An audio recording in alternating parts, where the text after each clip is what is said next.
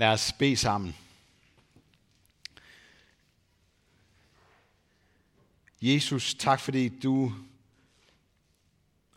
har gjort os rige med alt, hvad du har givet os. Tak også for børnene. Bed om, at du vil være med dem. At de må, også må øh, høre om og blive mindet om, hvor meget de har fået af dig. Kom med øh, din helligånd og åbn det for os, alt det, som vi har fået af dig. Amen. Vi skal lytte til det gode og hellige budskab, som vi er blevet betroet i Lukas evangeliet. Jeg vil læse nogle vers fra øh, kapitel 12, hvor der står, og Jesus fortalte dem en lignelse. Der var en rig mand, hvis mark havde givet godt. Han tænkte ved sig selv, hvad skal jeg gøre? For jeg har ikke plads til min høst. Så sagde han, sådan vil jeg gøre. Jeg river mine lader ned og bygger nogen, som er større, og der vil jeg samle alt mit korn og alt mit gods. Og jeg vil sige til mig selv, så, min ven, du har meget gods liggende, nok til mange år. Slå dig til ro. Spis, drik og vær glad. Men Gud sagde til ham, din tåbe, i nat kræves dit liv af dig. Hvem skal så have alt det, du har samlet? Sådan går det den, der samler sig skatte, men ikke er rig hos Gud. Amen. Jeg ved ikke med jer, men jeg kan simpelthen ikke lade være med at tænke på onkel Joachim, når jeg hører den her historie. Måske er onkel Joachim-historien også inspireret af det. Det skulle ikke undre mig. Den rige mand, der samler sin rigdom i store lader. Jeg kan huske en historie, hvor, øh, hvor onkel Joachim bygger sin pengetank større, fordi der ikke er plads til alle pengene. Og så ender han med at have en kæmpe stor ny pengetank, som ikke engang er halvt fuld. Og så er det pludselig hans store problem. Og ved hvad, sådan er det med grådighed og griskhed. Vi får aldrig nok, og bæret bliver allerhøjst halvt fyldt. Der er ikke noget andet, der kan ødelægge forhold mellem mennesker, som penge kan. Det skal der være styr på. Og det er netop sådan en uenighed mellem to brødre om en arv, der giver Jesus anledning til at sige noget om penge. Penge er på mange måder et af de største tabuer, vi har i dag. Vi skal ikke vide, hvad de andre får i løn, fordi så bliver vi bare misundelige eller krævende. Det med penge, det er en privat sag, som ingen skal blande sig i. Så når Jesus blandede sig, så fik han også dengang mennesker på nakken. Og hvis vi gider at høre, hvad han siger, så blander han sig helt sikkert også mere i vores personlige ting og sager, end vi måske lige har lyst til. Vi ved godt, at vi lever i en materialistisk verdensdel, det behøver jeg slet ikke at nævne. En verden, der mere end noget andet er styret af økonomi. Men ordet materialisme, tror jeg nogle gange kan holde os lidt på afstand af virkeligheden. Det kan gøre det sådan teoretisk for os. Så det med penge ofte ender i sådan en diskussion om rige og fattige og forskellige konjunkturer og hvad, hvad der er sket i historiens løb og sådan nogle ting. Og så ender vi måske med at minde hinanden om, at venner kan jo ikke købes for penge. Og penge er jo ikke det vigtigste. I virkeligheden, så er det jo, er der jo rigtig mange af os, som, som ikke synes, at det der med penge og økonomi er det allermest spændende i hele verden. Jeg ved godt, der er undtagelser, heldigvis. Øh, men måske har vi det med penge, som vi har det med afgudsstatuer. Altså, hvor mange af jer tilbeder en guldkald derhjemme? Det gør vi jo ikke, vel? Altså, vi vil jo, hvis, hvis vi hørte om nogen, der gjorde det, så tænkte hvad, altså, er du fuldstændig skør? Øh, det giver ingen mening. Det, det er ikke et problem for os med penge, fordi penge, det er jo bare et betalingsmiddel. Øh, og vi kunne, ikke, vi kunne da ikke drømme om at sammenligne noget så konkret og, og, og banalt som et betalingsmiddel med Gud. for over 100 år siden, der sagde Nietzsche, at den vestlige verden ville skifte Gud ud med penge. Så pengene blev vores Gud. Og jeg er bange for, at han har fået ret. Hvad er det, der er med de penge, som gør, at Jesus advarer så kraftigt mod dem, og et andet sted kalder dem usel mammon? Jeg tror, Jesus kan se noget, vi ikke altid kan se. Han har set de afguder, der klæber til pengene. Måske helt usynligt. Usynlige afguder. Penge bliver nemlig til en afgud, når vi elsker dem, når vi stoler på dem, og når vi lader os styre af dem. Lad mig prøve at forklare. Vi elsker jo ikke, jeg tror ikke, der er så mange af os, der elsker penge, ligesom onkel Joachim, men hvem af os kan ikke nyde alle de muligheder, som pengene giver? Alle de reklamer, vi ser, de frister os ikke bare til at spare penge og købe noget, vi ikke har særlig meget brug for. De puster til alle de muligheder, vi har. Sikke muligheder!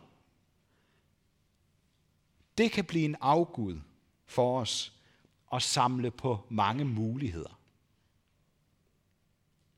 Og bagsiden er, at vi bliver tilfredse med mulighederne og glemmer at satse. Vi glemmer at bruge vores penge på det, vi skal. På det, der betyder noget i det lange løb. Vi ved også godt, at penge ikke kan købe os, øh, ikke kan købe rigtige venner, og hvis, hvis vi bliver uhelbredeligt syge, jamen så kan vi ikke købe os til at blive raske, selvom vi kan gratis i vores land kan blive, øh, blive øh, behandlet. Men, men penge, de kan så til gengæld købe os tryghed. Måske er der også nogle gange falsk tryghed. Vi kan få det sådan, at det er beløbet på bankkontoen, der får os til at sove godt om natten. Og at det er udsigten til fremtidens udgifter, der får os til at ligge søvnløse bekymringer, der kommer, fordi vi er begyndt at stole på pengene. Et stykke hen ad vejen, så kan man godt købe magt for penge. Selv i et land som Danmark. Men det farligste er, når det er pengene, der styrer vores valg og prioriteringer. Er vi ikke bevidst om pengenes magt, så ender vi med at sælge vores sjæl. helt banalt nogle gange, så har vi simpelthen brug for at slippe nogle muligheder. Slippe vores penge. Slip dem løs, så de gør godt. I stedet for, at de ligger der i vores tank og venter på, at vi, tænker, vi lige kan realisere dem på en eller anden måde. Der er ikke tale om noget synligt, som øh, hvis man for eksempel øh, bryder ægteskabet og løber med en anden, så kan alle ligesom se, hvad der er sket. Det er synligt.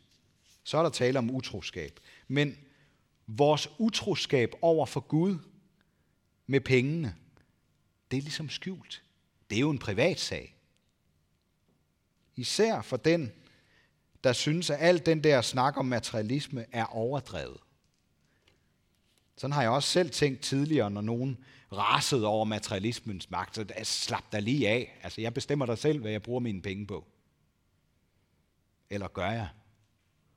Er jeg i virkeligheden styret meget mere, end hvad jeg vil, vil vide af? I dag, og det er det gode budskab i dag, der findes et alternativ til at være styret af penge og økonomiske fordele. Ved I, hvad det er? Det er at være et gavmildt menneske. Helt enkelt. Og som jeg sagde til at begynde med i gudstjenesten, det ligger ikke til ret mange af os at være det. Det er noget, vi skal øve os på. Det er noget, vi skal elske frem. Prøv at høre, hvad Paulus siger. Men du, Guds menneske, skal holde dig fra alt dette og stræbe efter retfærdighed, Guds frygt, tro, kærlighed, udholdenhed og sagtmodighed. Vi skal ikke elske overfloden og frygte og mangle penge, men vi skal frygte og elske Gud. Stole på ham, adlyde ham. Og det betyder altså også, at vi skal luge ud i alle vores tåbelige tilbøjeligheder, vi har. At vi på den ene eller anden måde aldrig kan få nok. For det er alt sammen planter, der vokser op fra den samme rod. Roden til alt ondt. Den der rod, som, som gør, at vi aldrig kan få nok. Det er jo ikke penge og rigdom, der er roden til alt ondt. Det er der nogle gange nogen, der kommer til at sige. Det er kærligheden til pengene. Det er det, der er roden til alt ondt. Som et øh, ægtepar, jeg læste om, hvor manden blev vred over, at hans kone var egoistisk og brugte alt for mange penge på tøj og sit udseende og sådan nogle ting. Indtil præsten, han talte med, gjorde ham opmærksom på, at han ved ikke at bruge penge og spare over alt, var nøjagtigt lige så egoistisk. Hans behov var bare nogle andre. Det var tryghed. Og det var kontrol i stedet for. Vi er nødt til på en eller anden måde at prøve at gå bag om vores måde at bruge penge på, før vi kan finde ud af, hvad vi er bundet af og hvad vi stoler på. Hvad er det, der gør, at vi kan læne os tilbage og slå os til ro, spise, drikke og være glade? Er det, når vi har det godt med os selv og har brugt mange penge på tøj og luksus? Er det, når vi høster anerkendelse og får gode karakterer? Eller er det, når vi har tryghed og kontrol og en god buffer på bankkontoen. Der findes en anden mulighed. En relation, der kan bryde pengenes magt over os. Strid troens gode strid. Grib det evige liv. Det vil sige, det er ikke noget, der kommer af sig selv. Det er noget, vi skal kæmpe for. Det er noget, vi skal gribe ud efter. Det kommer ikke af sig selv. Det, der kommer af sig selv, det er, at vi tænker, jeg vil gerne have lidt mere til mig selv. Det skal nok komme af sig selv, den tanke. Det her, jeg prøver at sige noget om, det er modsætningen til slå dig til ro, spis, drik og vær glad. Der er noget, vi skal kæmpe for. Der er noget, vi skal gribe. Og vi er nødt til at smide alt, hvad vi har i hænderne, for at kunne gøre det. Smid alt det, du har samlet dig, og søg Guds rige, så vil du få mere, end du nogensinde har drømt om. Nogle gange, så skal vi gøre det på den måde, at vi giver uden at levne noget tilbage til os selv. Det er først, når vi gør det, at vi bliver velsignet. Vær gavmild og giv dig rig. Guds frygt og nøjsomhed bærer lønnen i sig selv. Det er en anden måde at sige det samme på. Hvis vi vil være rige hos Gud, så er vi nødt til at gøre noget ved vores kærlighed til penge. Vi er nødt til at skære i mulighederne. Vi er nødt til at finde en anden tryghed og lade noget andet end økonomi styre vores prioriteringer. Hvis vi vil have mere end et halvt fyldt glas, så er vi nødt til at ændre noget i vores liv. Kun hvis Herren får lov til at være vores hyrde, kan vores bære blive fyldt til overflod. Det bliver aldrig fyldt, hvis vi selv prøver på det. Okay, helt nede på jorden, sådan fuldstændig lavpraktisk så er der et sted, vi kan begynde. Modtrækket til at elske penge kan give os mulighed for at give gaver. Give gaver til gode formål, til mennesker, der mangler. Se, hvor de gør bedst gavn, de penge og ressourcer, vi har fået. For hvor din skat er, der vil dit hjerte være, siger Jesus. Det, du bruger penge på, vil du også elske, eller hurtigt holde op med at bruge penge og tid på. Tim Keller, der er præst i New York, har skrevet en, øh, en god bog om det her. Hvis, hvis I vil dykke mere ned i, i det og blive udfordret endnu mere, så skal I læse den bog, der hedder Ikke alt, der glemmer af Gud. Den handler om det her med penge, der tager styringen fra os, der lever i den vestlige materialistiske verden. Og jeg har lyst til at læse et citat fra bogen, det er det, der står her, som fortæller, at noget om, at Jesus også har stået i det valg, som vi har hver gang vi skal prioritere vores måde at bruge de penge, som Gud har betroet os. Han skriver, Jesus skal afkald på sin skat i himlen for at gøre os til sin skat. For vi er et udvalgt folk, sådan som Peter skriver i sit første brev i Nyt Testamente. Når du ser ham dø for at gøre dig til sin skat, vil det gøre ham til din skat. Penge vil ikke længere være målestokken for din betydningsfuldhed og tryghed. Du vil ønske at velsigne andre med, hvad du har. I samme grad som du forstår evangeliet, vil pengenes herredømme over dig menneskes. Tænk på hans dyrebare nåde, indtil den forvandler dig til en gavmild person.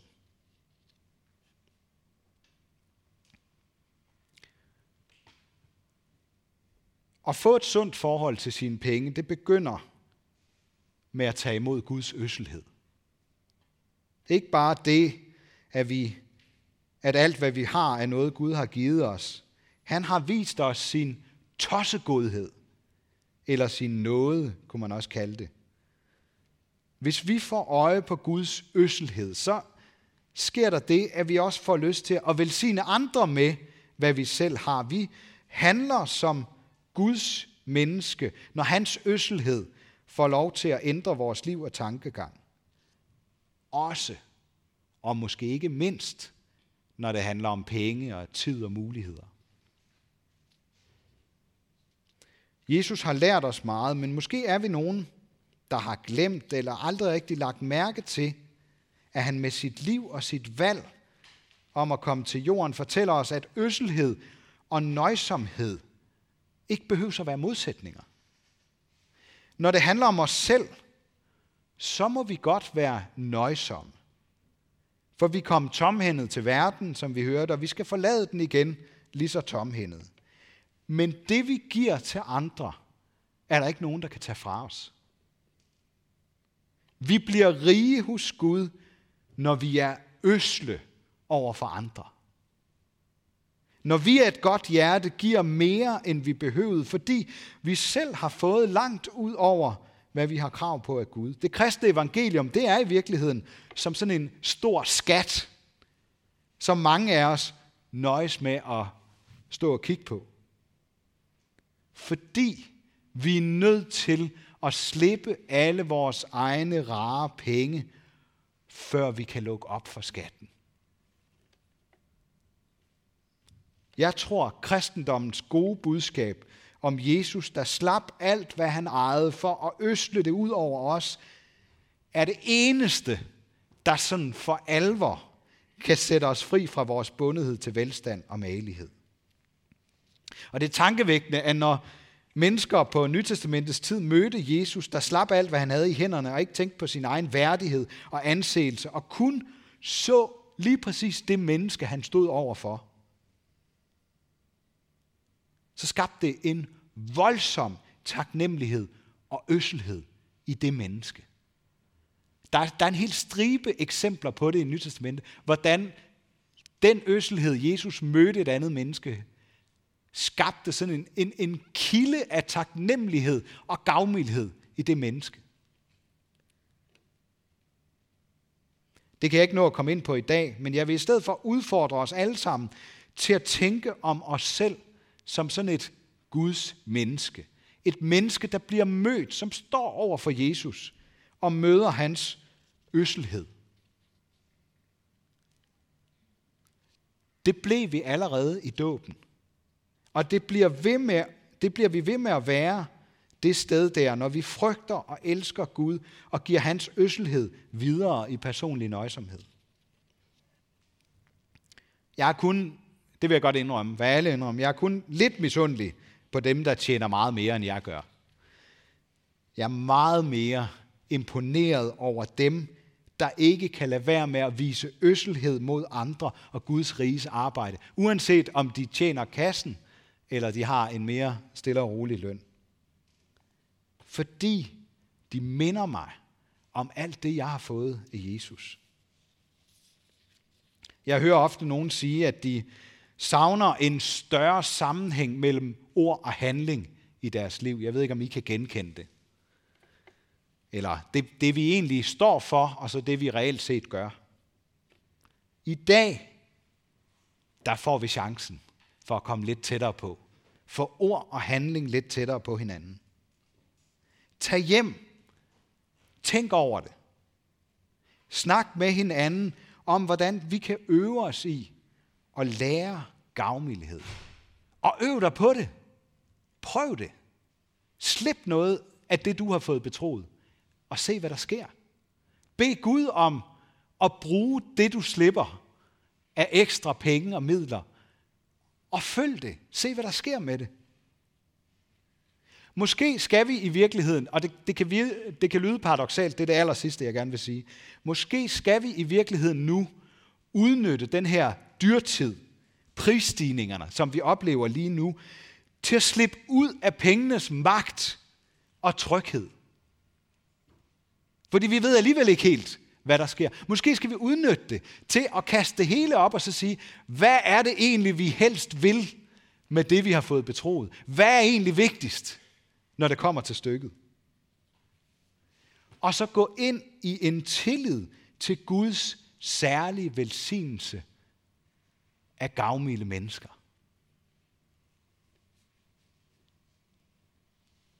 Lyder det ikke tillokkende at være med der? Er også lidt angstprovokerende, ikke? Vi ved jo ikke, hvad der sker. Men, men sagen er, at det ved vi jo ikke lige meget hvad. Vi ved jo ikke, hvad der sker. Vi kan jo bekymre os fra nu af resten af vores liv. Tænk, hvis vi turer kaste os ud i tillid til, at Gud vil velsigne os, også når vi giver det fra os, som vi har fået betroet. Ære være Gud, vores far, der har skabt os i sit billede. Ære være Guds søn, der tog vores straf, så vi kan leve i frihed. Ære være Helligånden, ham der gør Guds kærlighed levende for os, og minder os om aldrig at have nok i os selv.